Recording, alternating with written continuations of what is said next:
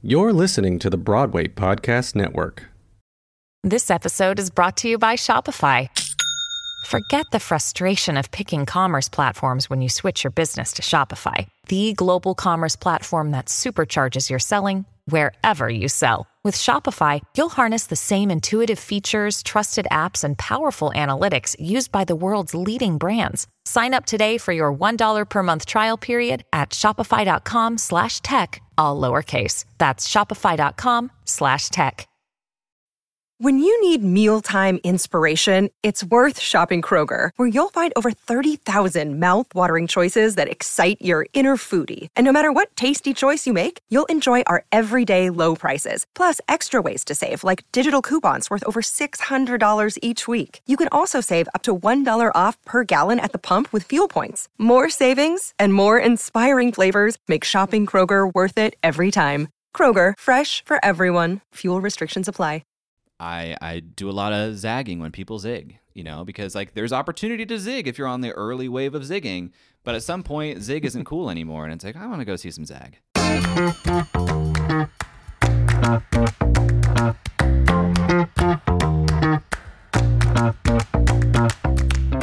Everyone. Welcome to Was It Chance, the podcast about embracing opportunity and taking intentional risk for your creative life. I'm Heather Vickery. And I'm Alan Seales, and Heather and I started off as two perfect strangers who met by chance at Podcast Movement.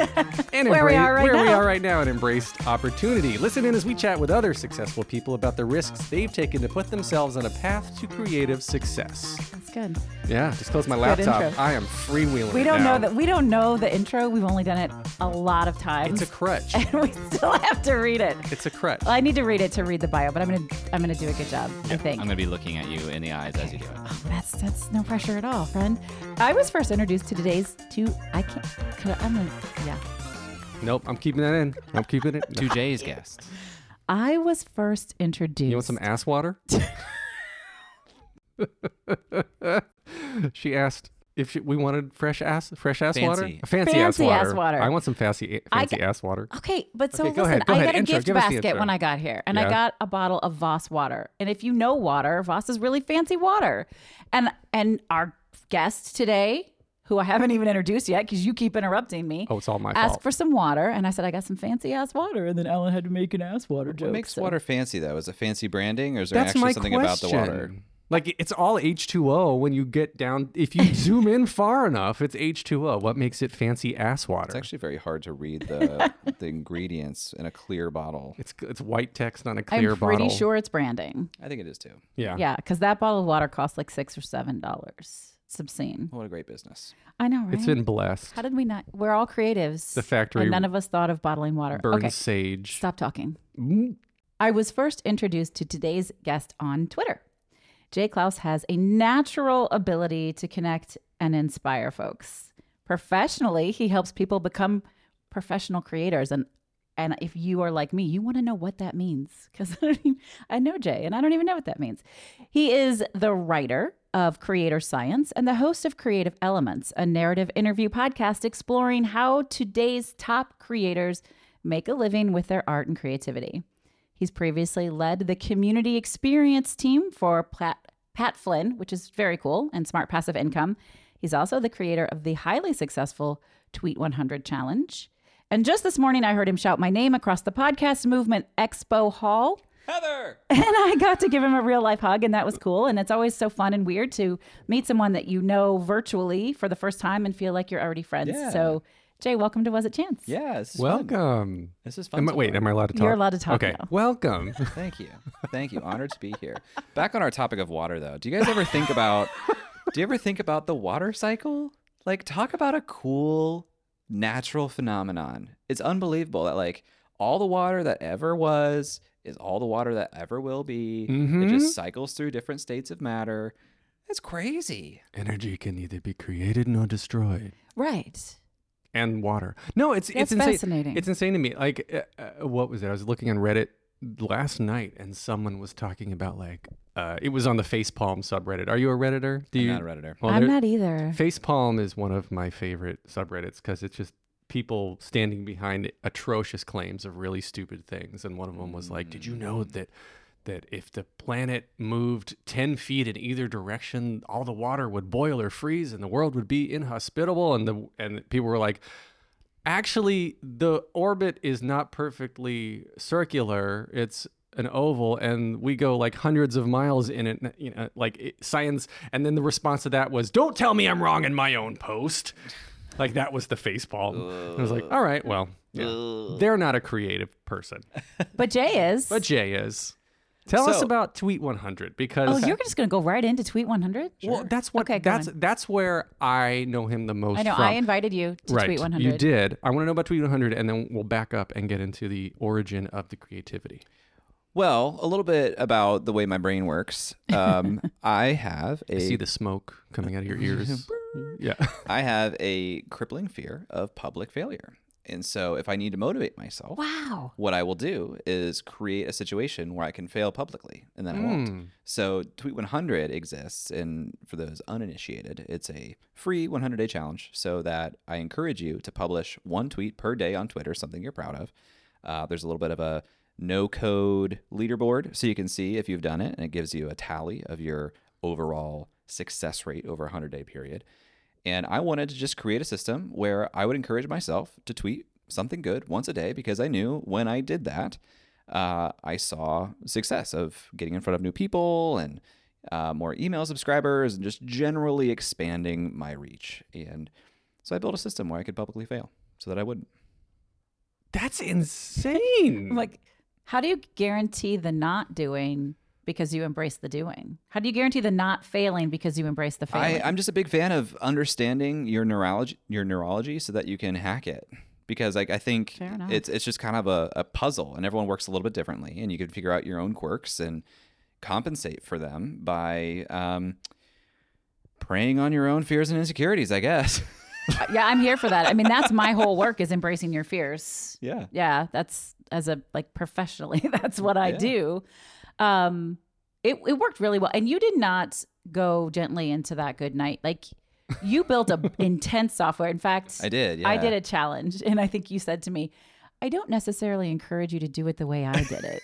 That's my advice to everyone on everything. Because people will see something I do and they're like, "How did you do this?" And I'm like, "Well, The hard are you way. willing to like pixel push and like screw around? At the first two days here at podcast movement I, I had this vision in my mind. I was like i need a little button that pops up that allows you to scroll to top on my website. And i spent like five hours here at podcast movement making that work even though i don't know code. Because like i just i love little problems like that. And i want little flourishes on top of all the things that i do which requires like a lot of weird tedious details and work so yeah, I do not recommend most of the time that people do things So the way that I do them because it's incredibly time intensive and it takes away from other things that matter, frankly. Where where did the crippling fear of failure come from? Probably a place of ego. Like, have you failed big before and it was like an embarrassing experience, or just the fear of not going through it developed and snowballed over time? That's a good question. I mean, if we really want to psychoanalyze me, I think it's probably that uh, I have high expectations of what I'm capable of, and I don't like to fall short of them, and I don't want other people to see me fall short of them. Mm. Um, and it's probably rooted in something with Yeah. my childhood where like uh, all I wanted to do in in high school was be a great football player and felt like I could never achieve that and and just never was able to feel good about all the hard work I was putting in and you know as I've gotten older I've realized that I often hide from situations where I will look bad because I don't want people to see me look bad. But Yeah. like we all start as bad at everything. So is it just like am I never going to acquire new skills again or am I going to do it in, in in the quiet in the dark? And I usually do that a lot. It's like I'll, I'll go into a cave and I'll learn something until I feel confident enough to show that in front of people, and then I'll show it in front of people. But I still have that fear of like just not performing. It's really fascinating. I mean, it's definitely a perfectionist issue. I'm listening and I'm like, I, I, I don't show up and do things that I don't know how to do. Like somebody must do that somewhere, but Kids, constantly. we beat that out of them, don't we? hmm God, that's depressing. I, tr- I try to do that. Like, if there's a challenge, what were you saying about the personality types at dinner the other night, where it was like it cre- taking here and here and here and here and merge them all together, and here's your solution. Like that's that's exciting. Are you talking about human design? Yeah. Yeah. Do you know anything about human design? No. So I'm getting certified in human design. It's um there are a lot of things at play. It's it's astrology, the ancient Chinese I Ching, Buddhism, uh, chakras, all of all of that. Um, and there are five different human design types. And if you want later when we're not recording, I can pull your human design type. I would bet anything you're a generator, but we'll find out. This guy's a generator. Yeah. Um, but it what's actually what's been interesting. So if we're talking about perfectionism and failure, I'm what's called a projector. And I am designed to be more successful when I rest consistently. I got about three hours of hardcore work in me at a time before I absolutely have to take a break. And so my fear, my limiting voice has always been around Heather, you lazy fuck, you don't work hard enough. Mm. Yeah. Why don't you? Everybody else is working so hard. Jay's working all the time. Alan's working on. Why can't you work all the time? What is wrong with you? And learning this about myself that I'm innately designed this way, and there's a lot more to it. This is very just you know, surface level. Um, I've been able to go, oh, because that's what makes me good. Mm. So there's some freedom in knowing about ourselves. Anyway, let's go back. What is it? What what what is a creator to you? Yeah. When I use the term creator, I'm talking mostly about online content creators. Okay. I mean, it's a very expansive term. Even in the in the way I'm describing it, it's pretty expansive. But I'm talking about online content creators, people who create digital assets. Could be products, could just be like information, could be a blog post, could be podcasts, could be videos. People who create digital assets for the purpose of creating value for an end consumer and also capturing some of that value for themselves. Hmm. How did you get there? Good question. It's been kind of a meandering path. I mean, the blunt, honest answer is I I fell in love with entrepreneurship, but I had a very limited view of what entrepreneurship was. I thought I thought it was high tech growth startups, and I did that for the first few years of my career. And then uh, I discovered freelancing, and I was like, oh, well, that's also entrepreneurship. That's pretty cool. I'm going to do that for a while. And then as I was doing more of that, I discovered online courses and the model that is like being a digital creator. And finally, that felt like it just fit so well because the thing that drew me to tech was um, I was a I was a product guy, so I loved being able to see a problem in the wild, design a solution that served users, and then make that thing actually be real.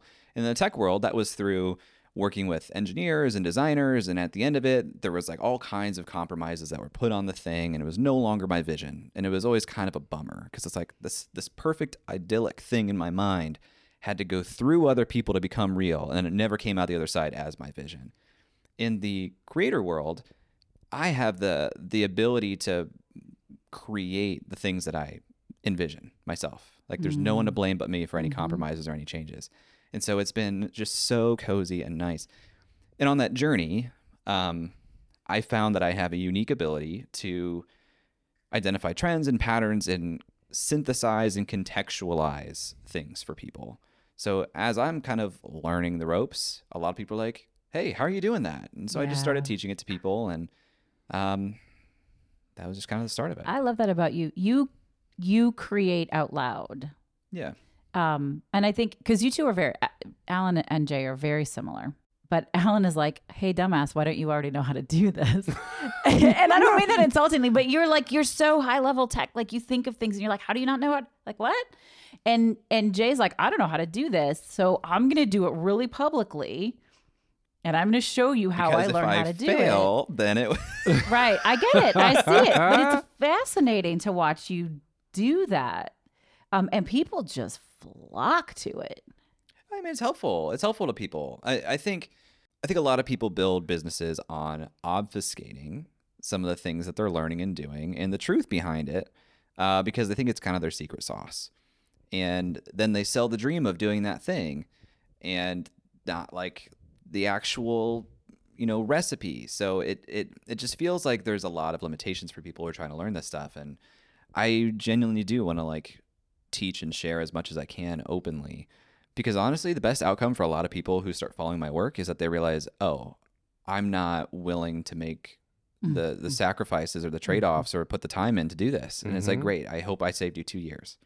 I suspect if I mean, uh, we are very similar, so I suspect that throughout all of this, though, so you're holding yourself accountable by doing it publicly, so you will continue and not fail. But then when you get there, when you're done, is there still that element of, well, it wasn't really good enough, so I'm going to keep on going. Sometimes I, I've I've gotten in a really good routine of um, done is the finish line I optimize for, and good enough is Hell the requirement. yes. but once it's shipped, I I iterate on it constantly.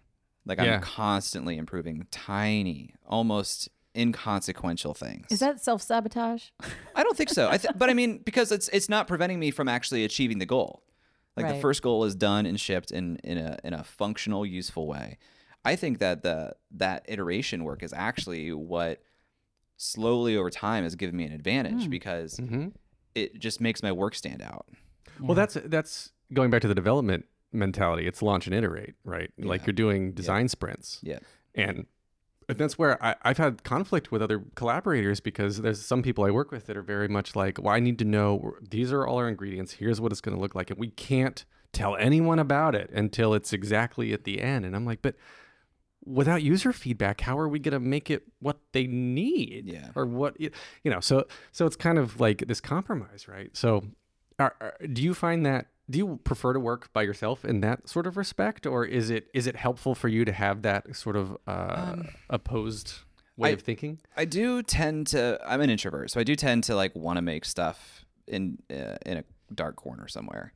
But um, then I slowly start socializing with people and hearing the feedback. I'm very open to feedback, as much as it still hurts me. Uh, I smile. I say thank you. I sit with it. I sift through it, and then I make changes based on that. So I am constantly like doing that cycle. But I like to get um, my initial version, vision, belief as like the done point and then i kind of iterate off of that um, because like i said with my initial issues with development it was if, if i was going into user feedback too too early i think i would end up with something that i'm not interested in Mm-hmm. and in in this creator world the only thing i know for certain is it's a long game and the only way to continue playing the game is to be doing things that are sustainable making sustainable choices for you and if i'm not interested in something it's not going to be sustainable Yes. Well, how do you keep it? How do you keep it interesting then? Because if YouTube is always changing their algorithm, and you're hearing that Instagram is promoting Reels so they can compete with TikTok, and TikTok's going to take over the world in a good way or it's a bad way, and Facebook's on the way out unless you're a grandma, like, or just my mom. Um, where where are you? I mean, there's so much to keep track of. Where are you putting your focus? And I guess is it just sitting down and like are you doom scrolling all day when you're not writing Oh, code no. or I- like wh- where do you pull this in I don't consume all that much. Um, I think I think um, the information that you are willing to take in is very important and precious. Uh, so I, I rarely am like going through a feed of anything. Hmm. Um, I spend a lot of time making stuff because I have like just I call them creative commitments, stuff that I've decided I will ship on a some regular basis, and usually for me it's weekly. So every week I'm putting out two newsletters. One of them being very editorial. Uh, I'm putting out a podcast, which is also a YouTube video. Um, and just that at a minimum, let alone whatever I put out onto social media, which is generally one to two posts a day per platform. That's a lot. Mm-hmm. That's a whole lot. To keep it interesting, I'm just trying to make sure that again, I'm making choices that are mostly for my interests, um, because it's really easy, especially in my world, because I'm interviewing creators all the time, creators that are doing exceptionally well. And you talk to enough people who are, you know, 200,000 followers on LinkedIn, you see the patterns, you see the playbook. And I could do that, but it's not me. So, to what degree am I willing to compromise that? There's a certain there's a certain amount of compromise that would make it no longer interesting to me, which means it's not sustainable, which means it's not good. So I find myself the tension I have in, innately all the time is I see playbooks for growth that I could do, but it wouldn't be me, it wouldn't be interesting, and it's at the expense of speed of growth. I playbooks for growth that's an interesting No, but I resonate with that really well because you're right. You're like, well, I know I could do all of these things and I could get that result. And I just don't fucking want to. Yeah. Like, that doesn't feel good to me. And I it's so nice to actually hear somebody say that because they're always pushing the follow the dream playbook. I mean, you mentioned that earlier. And there's just so much more life to live in doing the things that you stay connected to. And you you'll get the result you want anyway. It, it doesn't have to be I do think it's a long-term better business strategy too Yeah. because it's it's going to make you stand out. It's going to make you different. Um, I I do a lot of zagging when people zig, you know, because like there's opportunity to zig if you're on the early wave of zigging, but at some point zig isn't cool anymore, and it's like I want to go see some zag. But I really like that because giving people permission to not follow the pack, to not follow the playbook, but I'm sure that you take what you want from the playbook. Like, oh, oh let sure. me try this part. I'll try Yeah. that part, right? And you don't have to follow the whole thing. All right, y'all, we're going to take a break and we'll be right back. Another day is here, and you're ready for it. What to wear? Check. Breakfast, lunch, and dinner? Check. Planning for what's next and how to save for it? That's where Bank of America can help. For your financial to dos, Bank of America has experts ready to help get you closer to your goals. Get started at one of our local financial centers or 24-7 in our mobile banking app. Find a location near you at bankofamerica.com slash talk to us. What would you like the power to do? Mobile banking requires downloading the app and is only available for select devices. Message and data rates may apply. Bank of America and a member FDIC. Your brain needs support, and new OLLY Brainy Chews are a delightful way to take care of your cognitive health. Made with scientifically backed ingredients like Thai ginger, L-theanine, and caffeine, Brainy Chews support healthy brain function and help you find your focus, stay chill, or get energized. Be kind to your mind and get these nootropic chews at olly.com. That's O-L-L-Y.com. These statements have not been evaluated by the Food and Drug Administration. This product is not intended to diagnose, treat, cure, or prevent any disease. And we're back. Where do communities fit in this for you? So, um, very brilliantly, in my opinion, you took this Tweet 100 community that you built and you were like, oh, hey guys, let's get together. And, um, and it's morphed drastically just in the Yeah. last, what, six, eight months? Yeah, probably five months. Five months? Has it? I don't know. It's been a long year. Um, how does that fit in to what you're doing? Well, this is actually a really good example in microcosm. So, did Tweet 100 from the beginning? People were like, "We should have a community for this," and I thought, "I'm not interested. That's a lot of work." Community Uh, of what? People like they wanted a digital community space where the people going through this experience could interact Gotcha. solely that group of people. Gotcha. And I could see a use case for that, but I was also still at the time working full time with Pat, and I didn't have the space for it. Space for it. Um, as the original like cohort of people who joined in early were reaching the end, I realized I got to have some sort of next step for these people. They're gonna be like, "We did it. Now what?" And I, uh, by that time, I was on my own, and I was thinking that I wanted to create a community of some sort. So I thought, now's the time. I'll launch a community for folks in Tweet 100. Uh, we started it. The people who joined were awesome. Um, but personally, I was not interested in talking about Twitter all day, every day. Right. It's a small part of what I'm doing. Right. So I began to not engage with that community to the standard that I would hold myself to. And I realized I, I, I crave community and I want to build a community, but I wanted to be more holistic for creators. So Tweet 100 actually evolved into what is now uh, the lab, um, which is a community for creators who are really trying to become professional creators, which I would say as rewarding them financially for the effort they're putting into this enterprise. And um, it's pretty holistic, and it's also pretty expensive, to be honest. Um, it's it's got a high bar for people to join because it's not for people who are early stage or aspiring or kicking the tires. I wanted to meaningfully work with a small number of people where I could help them move the needle.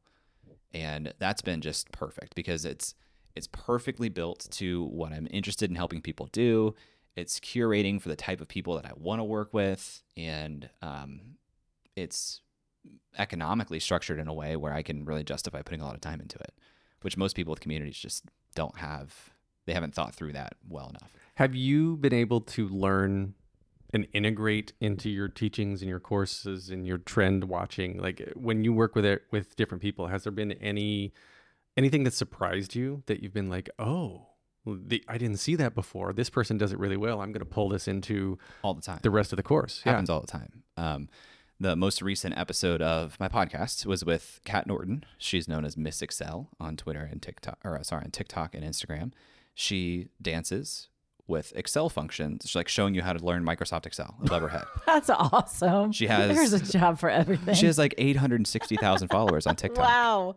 Um, now I'm not going to start dancing and putting that above my head. That's not the thing I took from her. The thing that I took from her, and I think you'll appreciate But this, please, Heather. no, okay. Um, she the biggest thing that she worries about and thinks about and plans her day around for her content is she believes that every piece of content you create is just energy transmission.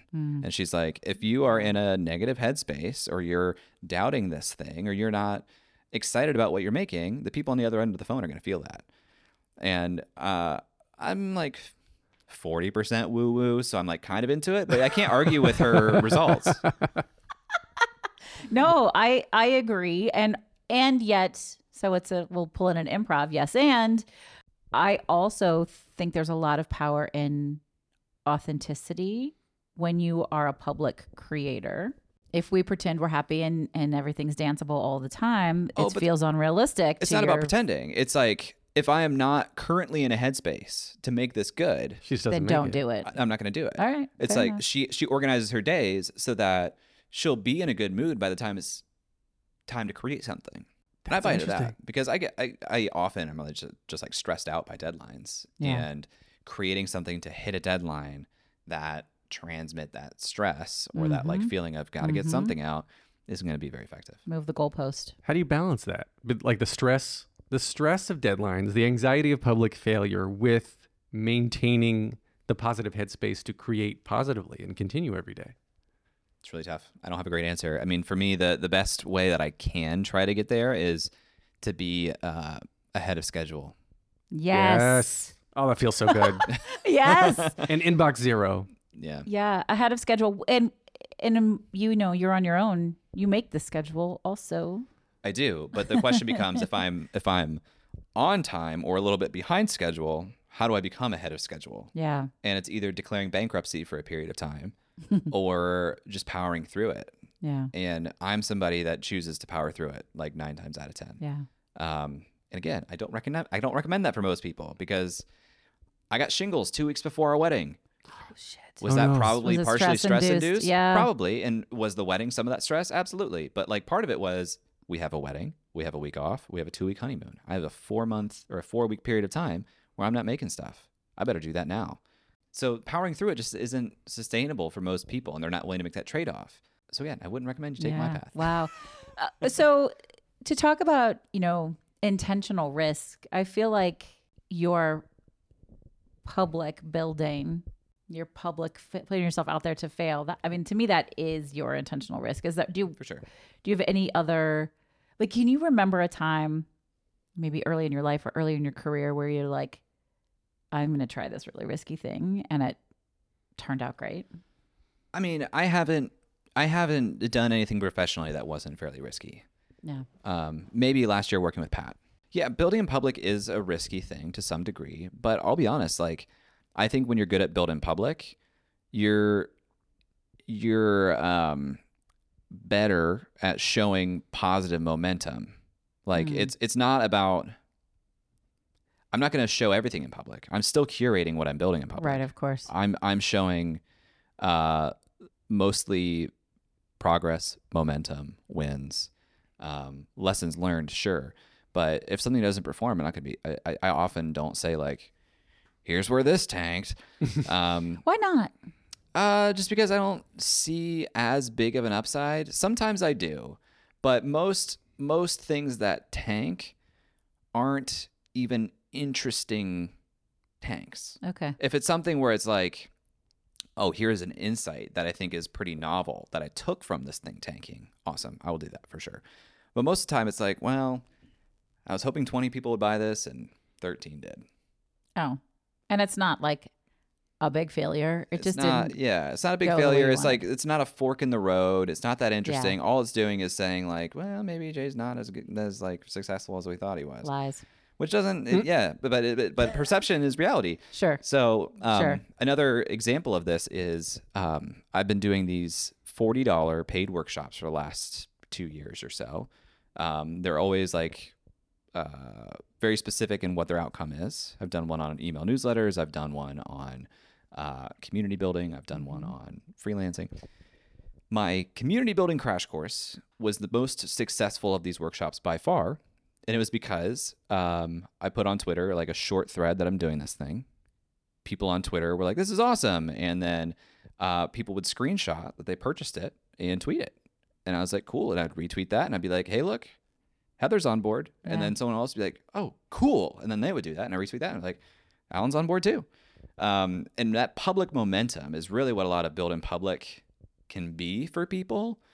Uh, now, uh, I don't want everybody to just be doing momentum marketing. Right. I want them to be doing some true building in public, but a lot of my build in public is momentum marketing. I, I love it. And I crack myself up when I fully know I'm quote unquote falling for it too. And you are one of a standout reminder of that. When you first did the tweet 100, you did the, like, it's so cliche and I'm not, I'm not harsh on you because it worked and I did it. You're like, the first 10 people will get Yeah. 50% off. And I was like, man, I have been doing this for 100 motherfucking days. Like, I want in. Well, here's the thing, though. Here's the thing. So uh, I have no problem about doing that because I'm very intentional about rewarding people who take early risk with me. Yeah. So your your Tweet 100 membership became membership in the lab, which Mm-hmm. right now is thousand dollars at a standard, like at a regular level. You paid three hundred dollars. I think I paid 150. Oh, you paid 150. I got it it was- 50% off. Yeah, you're right because it was a $300 membership. You paid 150 50 percent off, and you can have that rate for as long as you want to be a member. And the other thing is, I did that. I wanted to be in, but I felt like I'd gotten a ton of value from you for free, Mm. and I was like, "This guy deserves my hundred and fifty dollars." Uh, within the next two weeks, I'm raising the price to fifteen hundred. That's awesome. And again, like I just want to reward the people who take early risk with me. Like I would never raise the price on people who are already paying something. It's like you've got that locked in for forever. So I have no problem doing these like dropping of breadcrumbs or like creating some some urgency because ultimately that's going to serve you. If I do my job making something awesome, you're going to want to stick around. Hmm. And I don't run discounts now where I'm giving people better prices than the people who have come before. You can't do that. You can't do that. It lacks so much integrity. yeah. Well, it's auth- authenticity, and like you said, rewarding rewarding the people who were there first, who took chances, and that that's that's brand loyalty. You're building your own brand loyalty that way. You have a lot of brand. Like people trust you. Well, I'm just I'm willing to be like pretty. The people that I serve are so in this world. Jedi mind tricks don't work. It's it's it's a lot it's a lot easier to just be like, hey, I'm going to only open up ten spots of this because otherwise you won't make a decision.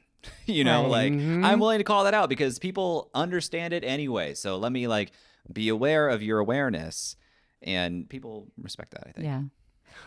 Go ahead. I was just curious how you ended up because you do have this really lovely long form newsletter, and you call yourself a what is it? Cre- Creator scientist. creator scientist, which is sexy. Like I love that. Like it's it, like I get it. It makes sense to me. How did that come about? Um, and Sure. also, man, how do you maintain that every week? That just it makes me tired to read it. I mean, it's not it's not as intense as you would think because I build systems for things. So the newsletter was actually the first experiment in public failure. In 2017, I was working at a startup and I had this limiting belief that I was not creative. I was I was an executor. I could do I could take someone else's vision and make it real, but I didn't have creative ideas myself. And so I said, fuck that. I'm going to prove to myself that I am creative and I'm going to do that by publishing a blog post every day. Again, Oh. the only way to get myself to do that was to have a degree of public failure. So I did it for a year, every day. Um, and then What'd that became about? weekly. Uh, mostly garbage. I mean, it was it was like whatever's on my mind. Like, It was, in anything. it was, do it was like a, yeah, it was like a 500 word Xanga post. You know, Oh, I remember Xanga. yeah, it was like that style. It wasn't on Xanga, Yeah. but it was very much like I was trying to be Seth Godin, like that style of thing. Um, and writing every day, like I don't have a lot of great ideas. There weren't a lot of bangers in that, but it did build a muscle and it did build trust in myself that when I say I'm going to do something, I'm going to do it. Yeah. And a lot of people don't trust themselves and they, they, they compromise with themselves and talk themselves out of things and uh, negotiate out of things. So I built that muscle then. The newsletter now is becoming a weekly thing. It's called Creator Science, and it's more along the same of you know let me break down and analyze what creators are doing that is controllable, things you can learn from and apply. Um, and it's it's kind of modular. So the top part of the newsletter is editorial. I'll have an article that I write. Then I'll typically have a sponsor of that newsletter, so they'll have a block. Then I'll have a block with the uh, podcast episode that I published that week. Um, sometimes I'll put a couple of like things that I looked at, consumed, links that I think are worth passing along, and then I'll have just kind of a brief sign off. I'm just thinking about tweeting every day is hard enough. Well, that, I know. That's why he's not still writing a blog post every right, day. right. Well, that's a lot. That's a lot of words, and and again, it goes. It goes back to this has come up several times. Is is my own mental hangup about writing about myself? I'm like nobody wants that. Nobody wants to hear that. It's not true. And and or my ideas aren't good enough, and I relate to that totally. Of of I'm not creative. I can take other people's ideas and polish them and make them great. And but that allows me not to fail mm-hmm. because I'm taking somebody else's yeah, idea that's you're already not good. taking an intentional risk when you do that. Yeah. Do you recall, like, you just seem to have such a natural willingness to take intentional risk? Is this were you born with it? Is there a pivotal moment where Maybe you're it's like, Maybelline? "Oh, let me I- uh, maybe it's Maybelline. Um, I don't think anyone's born with it. I think I think it's a practice skill. I think some people are. I think maybe mm, I don't know. I don't know. I think I think it probably is more into the nurture side of things, and they had models growing up where they saw where they saw that, and they were given the space to fail when they were young. Um, because I think a lot of our aversion to failure comes from not being given the space, getting strong reactions from other people when we fail, people that we really want their approval when we're when we're young. Mm. And um, we also are just ingrained with passing tests our entire childhood, or it's like there is a, literal numeric bar of failure, which is like the worst thing you can do. Hmm. Absolutely. Absolutely. What was was it with you? I heard something the other day that it was something about about teaching that instead of focusing on improving grades for in children that are not doing well. I mean, obviously there's gray areas and exceptions, but instead of focusing on improving the grades that aren't good and focus on encouraging the grades that are mm. to move them into what they really love and what they're passionate and good at. Yeah, so this goes back to I'm certified in positive psychology, and there's a whole subset of positive psychology in, in character strengths. And the science shows that you should not try to get better at the things you suck at. You should use the things you're innately good at and raise up from there. Yeah, so it was you that was telling me this, right? Probably. I've been talking about that for a long time. Now that's harder when you're in school and you need grades and you need grades to get into college. Like you want to do all of these things. Although I think our grading system is for shit, and I don't think you know whether or not you're a good memorizer or a good test taker says Mhm. whether you have value or importance in the world. But nobody really cares what I think about that. Um, but yeah, as a, I mean, as a coach, I'm constantly telling people like, okay, first of all, are you actually not good at the things you think you're not good at? Because that may be bullshit. But what what is your innate skill? What are your innate talents, and how can you build on that? Um, and that kind of makes intentional risk a little easier, right? If you know Yeah. you got a little skill there. Yeah, and also like I'm in a very privileged position. Like I'm a straight white male Yeah. in the USA, um, and I've always had a feeling of some level of safety net.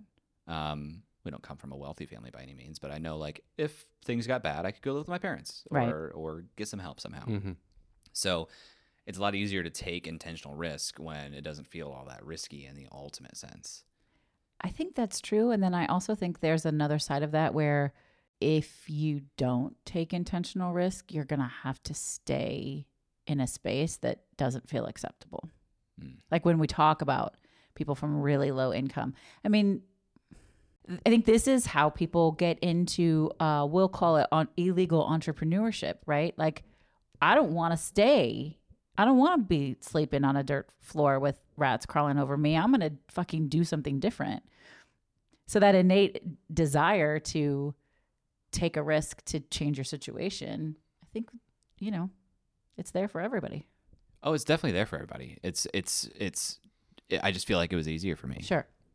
What Heather was saying a second ago about leaning into things that you're good at i- i- is is that how you're approaching like when you're coaching your the, the other creatives and whatnot do you first look at and say look and say all right this is working this isn't let's do more of the stuff that is versus improving the stuff that isn't Yeah, I'm getting increasingly brutal with my feedback because I realize that um, I have an eye for what's going to work and what's not going to work, or like what's really holding you back. And it's tough to hear because the people that I work with are creative people, they're artists uh, or aspiring to be, and we are in a time when um, the bar is pretty high for what you have to do to stand out, and it doesn't serve them for me to play with the kid gloves and give them 50% of what they need to change when it takes 100% change to to actually find success. So I do I do try to focus on looking at okay, so what are you uniquely good at, and let's let's like turn that up to a ten, and um, not even just like right now, but I'm thinking increasingly more about what what are your advantages that continued time in this space compounds your advantage, Mm. so that as time passes and more entrants come into the field, Mm-hmm. they aren't surpassing you off the bat because they already have some unique advantage that you're not going to be able to catch. Oh, I like that. Um, and that's tough. That's tough for people. Uh, it's tough for me because like that's earned insight that is hard earned over years. Mm-hmm. But I think you package that really well because you are a nice guy and you're an approachable guy. I had a live session with you once, and I first of all I was like, God, I walked away like you fucking know that shit already, man. But you just said to me, you know that's not true. Do you remember that? I don't know. You talk to a lot of people like I every day you do, but I, I gave you whatever my bullshit story was on whatever I yeah, couldn't yeah. launch my thing, and Yeah. you were like, you know that's yeah, because you're talking about like, well, I have all of these clients who have already paid me for something. I'm like, what are you talking about? That you can't just go to these people who have already paid you and ask them if they want to pay you for this other thing. Yeah. Yeah. I appreciated it because I was like, all right, asshole, you know what you're supposed to do. and so just sometimes we need somebody on the Yeah, sometimes you- outside to tell us that, the sure. thing that we already know. For yeah. sure, for sure. All right, folks, one more quick break. Hey, it's Kaley Cuoco for Priceline. Ready to go to your happy place for a happy price? Well, why didn't you say so? Just download the Priceline app right now and save up to 60% on hotels. So, whether it's Cousin Kevin's Kazoo concert in Kansas City, go Kevin, or Becky's Bachelorette Bash in Bermuda, you never have to miss a trip ever again. So, download the Priceline app today. Your savings are waiting. Go to your happy place for a happy price. Go to your happy price, Priceline. I'm Victoria Cash. Thanks for calling the Lucky Land Hotline. If you feel like you do the same thing every day, press 1. If you're ready to have some serious fun for the chance to redeem some serious prizes, press 2. We heard you loud and clear. So go to LuckyLandSlots.com right now and play over 100 social casino style games for free. Get lucky today at LuckyLandSlots.com. Available to players in the U.S., excluding Washington and Michigan. No purchase necessary. VGW Group. Void where prohibited by law. 18 plus. Terms and conditions apply. All right, welcome back. You still with us? Here's the rest. Consultants are great, and coaches are wonderful, and everybody needs some form Is of. he about to insult us? No, no, no, not at all. Uh, There's there's no but here. I'm just saying, like the stuff that that we have been talking about, and the stuff that we learn on this podcast by interviewing people. Every time we come out of one of these interviews, and I'm always thinking to myself, "Yeah, I knew that. I knew that already. Why didn't I act on it? Why didn't I act? Mm-hmm. Why don't it? we do that? Why don't we do that? And that's why I really love the concept of this podcast is like just uh, all right someone asks you to do something sure if it makes sense and it's not hurting people give it a shot right Yeah. and so that's it, it, it's only happened in the last couple of years that that really like now in my late 30s early 40s that it's starting to kick in and be like well what have you really got to lose and i wish y- I- it- what you're saying about compounding the knowledge right I- if i can impart this knowledge to the 20 somethings the 30 somethings and say like listen you just got to do it because you, you got to learn from what doesn't work and try take chances so that you can move forward faster I think there's a lot more space than people realize for being aspirational, hmm. where you don't have to say, well, what are my unique skills in this moment? You say, what are the unique skills that I want? Mm-hmm. And sure, those could and probably should play off your strengths. But the example I would give you is like, take Ryan Holiday, the author. He uh, re he brought the idea of stoicism kind of back to modern interest. And anyone getting into that field now, talking about stoicism, they're not going to catch his level of knowledge in that space because there just weren't a lot of people doing it. Um, and it didn't have it didn't have to be when he did it. It could have been ten years earlier. It could have been ten years later. It wasn't uh, so in the zeitgeist that there was a ton of competition right away. And now he's that guy, and his his time spent in it is just continuing to compound and accrue to him because he made a choice of this is something I have some interest in. I'm just going to become the guy for this, even though it's not like popular or sexy right now. I'm going to make it that. And I think a lot of people could do that for other subjects that aren't so timely. You know, like we get swept up in the cultural mm-hmm. waves of interest of certain things, and people just begin saying, well, I'm going to hop on that train too. And there's probably a bunch of people having that thought.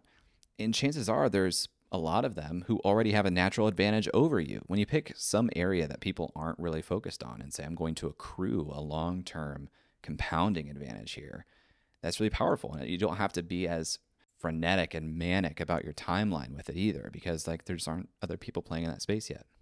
I guess, are you okay with not standing out? My original question was, how do you make sure you're always to stand out? Because I, I feel like, case in point, we're here at Podcast Movement here in Dallas, and there are so many podcasters and so many speakers and presenters and people who've developed software and new gadgets and new ad systems and everything. And there's creators and everything. So when you look at the whole playing field, is it intimidating or encouraging?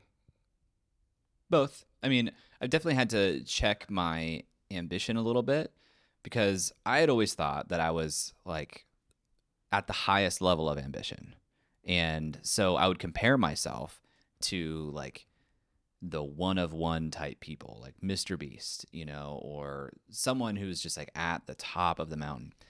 And over the last couple of years, I've started looking more deeply into these people's actual lives. There was a really great there was a really great profile on Ryan Seacrest a few months ago.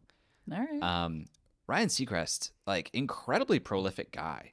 Uh, started on an American Idol, but he has his like daily talk show that he was Mhm. doing like Kelly and Ryan, and they did this profile of him where they followed him around. He is um, scheduled every minute of every day. I could not do that. He has team members in his car with him who call the next stop they're spotting or next stop they're stopping at and say, Hey, Ryan's going to be there in 15 minutes. You guys going to be ready to go? He walks in, sits down, performs, gets back in the car, and goes. Yeah. He doesn't have a partner, he doesn't have kids. And I realized that a lot of these people at this level, they're making trade offs that I'm just not willing to make. Absolutely. They're living places I'm not willing to live. They're traveling more than I'm willing to travel. They're they're not having family life at all.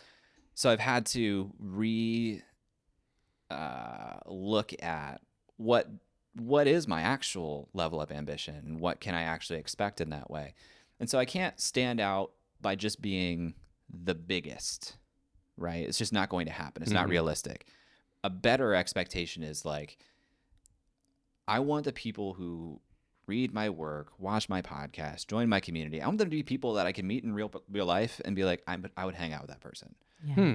Um, and that just comes through in like how you flow through your content and who who you attract to you. And I don't know how big that market is. Um, certainly bigger than what I've captured so far, but it's not as big as what other people have done. But it's big enough, and sometimes we have to let enough be enough. Now we need to hear you say, "This is American Idol." this is American Idol. There we go. You're high. That was good. what a lot of an announcer voice you've got. I watch a lot of American Idol. I said when J Lo left, I left. I haven't watched since like the second season. Is it even still going? Oh yeah, Is it really? they just had their 20th anniversary this past like a couple months ago. Well, they'd stopped it, and then they came back. yeah, they came back to they came back to ABC now. Did so you think you can dance? Come back? I liked that because that was like you can't auto tune dance. I haven't watched that one, but uh, Alan knows Justin Guarini, Ooh, and we're gonna have Justin on the show. Um, so I think that's funny. season two runner up. Season one. Se- He was behind Kelly Clarkson. yeah, was behind- yeah, yeah, yeah. Wow. Yeah. Does he still have great hair? He does. He still has amazing hair. so random. Now we really have to get Je- Justin was like, I'm moving in August. We'll do it in we'll do it September. in September. We've got to get the interview Yeah, gone. We will. We will. And I, you'll have to remind me, as I don't want to tell it twice. But then you'll have to tune in, Jay. I have a funny uh, American Idol story, but I'm going to save it for the Justin interview. All right. And then Jay will just have to listen. Wow. If you want to know it. wow. Cliffhanger. Cliffhanger. Um, Jay, this has been so great. Thank you for stepping away from the conference to come and chat. I I just enjoy you. I really appreciate how you lead by example, um, integrity and kindness, and that we can build from that. Yeah. Um, so thanks for what you what you give to the world. Thanks. Thanks It for was giving me a lovely to platform. lovely to meet you in person. Yeah. And yeah, I will be. I'm gonna try to tweet every day Great. and and still get back on that wagon and be out there. Get Put back on there. Yeah. I mean, you've got you got a verified badge. You've got to Right? You've got to do it. Right. I yeah. I guess it's part of my obligations to to the to the social verse now. I love it. All right. Well, thank you so much for being with us. Thanks, guys. Okay. I think Jay is such a fascinating person. So interesting. I always initially, not anymore, but initially was like, oh, if you're going to become popular, get a following, make it, I put in air quotes, you got to be an extrovert. You have to be comfortable speaking in public. And he is one of many people now that we have talked to and that I've talked to in so many different uh, aspects of life that don't do it. I guess they. What am I trying to say? Is it that you don't need to be an extrovert Yeah. to be really good at it, but they're doing. They've gotten in this position where they are able to speak and present and teach because they followed what they love to do, not just have a love for speaking. Well, I think the the digital virtual world helps with that. Absolutely. Because you're behind a screen. But I really love this idea of public failing, this approach of it. Like, I'm going to do this out loud and publicly. And if I screw it up, everyone's going to see it and it's all going to be fine. Versus, I'm going to do it, I'm going to fail quietly and then I'm going to have to just sit with that shame and nobody knows. Yeah. It's really fascinating. That's I don't know how how do you fail publicly? I mean, do you just say, "All right, I'm going to try to build a TV now," and then document it, and then when your TV ends up looking like a refrigerator, you're like, "Oh, I guess I messed up." Well, I mean, I- think for Jay, he he's built communities. He built Tweet 100. He's the I think it went from the Tweet 100 group to Creative Companion to now it's the Lab. Um, what was fascinating to me, he said, "I'm gonna I'm gonna fail publicly because then I won't." And I think what he means by that, I tried to sort of pull that out of him, but I, you know, we'll see. So, Jay, when you listen to this episode, did I get it right?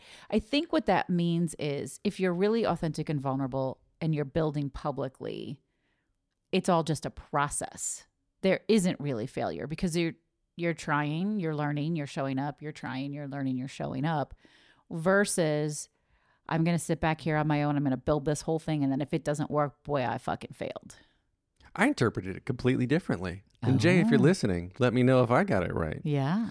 that I think it means that he is publicly committing to something so that he is being held accountable. Definitely there's definitely accountability. I agree. and therefore the people knowing that he has made a an unofficial promise to an undisclosed unknown amount of people who are now expecting him to finish now that's the the pressure he not pressure but the the drive he needs to allow himself to continue and finish Yes, I think both. I think what you said and what I said. There's, I know there's an accountability piece, and I heard that. I mean, tweet 100 was I want to tweet every day because I know that'll serve me, mm-hmm and also how about I do this out loud and see if anybody wants to join me.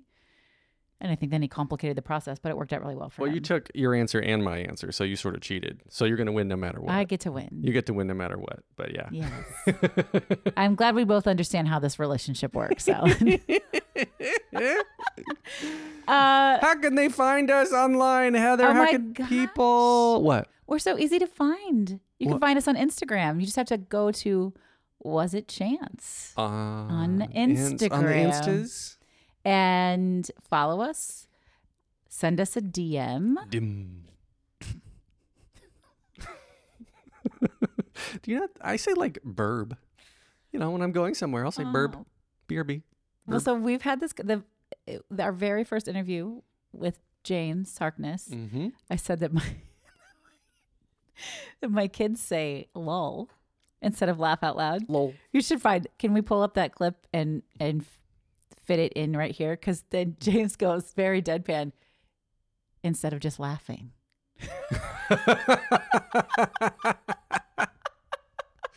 All right. Well, if I can find it, here it is.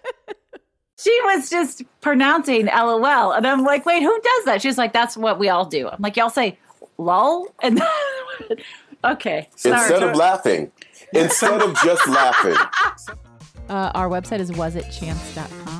And our email is wasitchancepodcast at gmail.com. And we actually want to hear from you, right? Trudette. Yeah, we want to hear how you are embracing chance, what opportunities you have embraced to cre- to create your success, to find success and manifest your own creativity. I messed that up so hard. Yeah, I'm Yeah. curious to know, based on this conversation we've had today with Jay, which was so lovely, how do you like to fail? Because we're going to fail, right? Mm-hmm. So, how do you bring it in and then learn from it? How Tell you- us how you like to fail. All right, we want to hear about that. Um, folks, you've been listening to Was It Chance? We're the podcast about embracing opportunity and taking intentional risk for your creative life. Thanks for hanging out. I'm Heather Vickery. And I'm Alan Seales. We'll talk to you soon. Bye. Bye.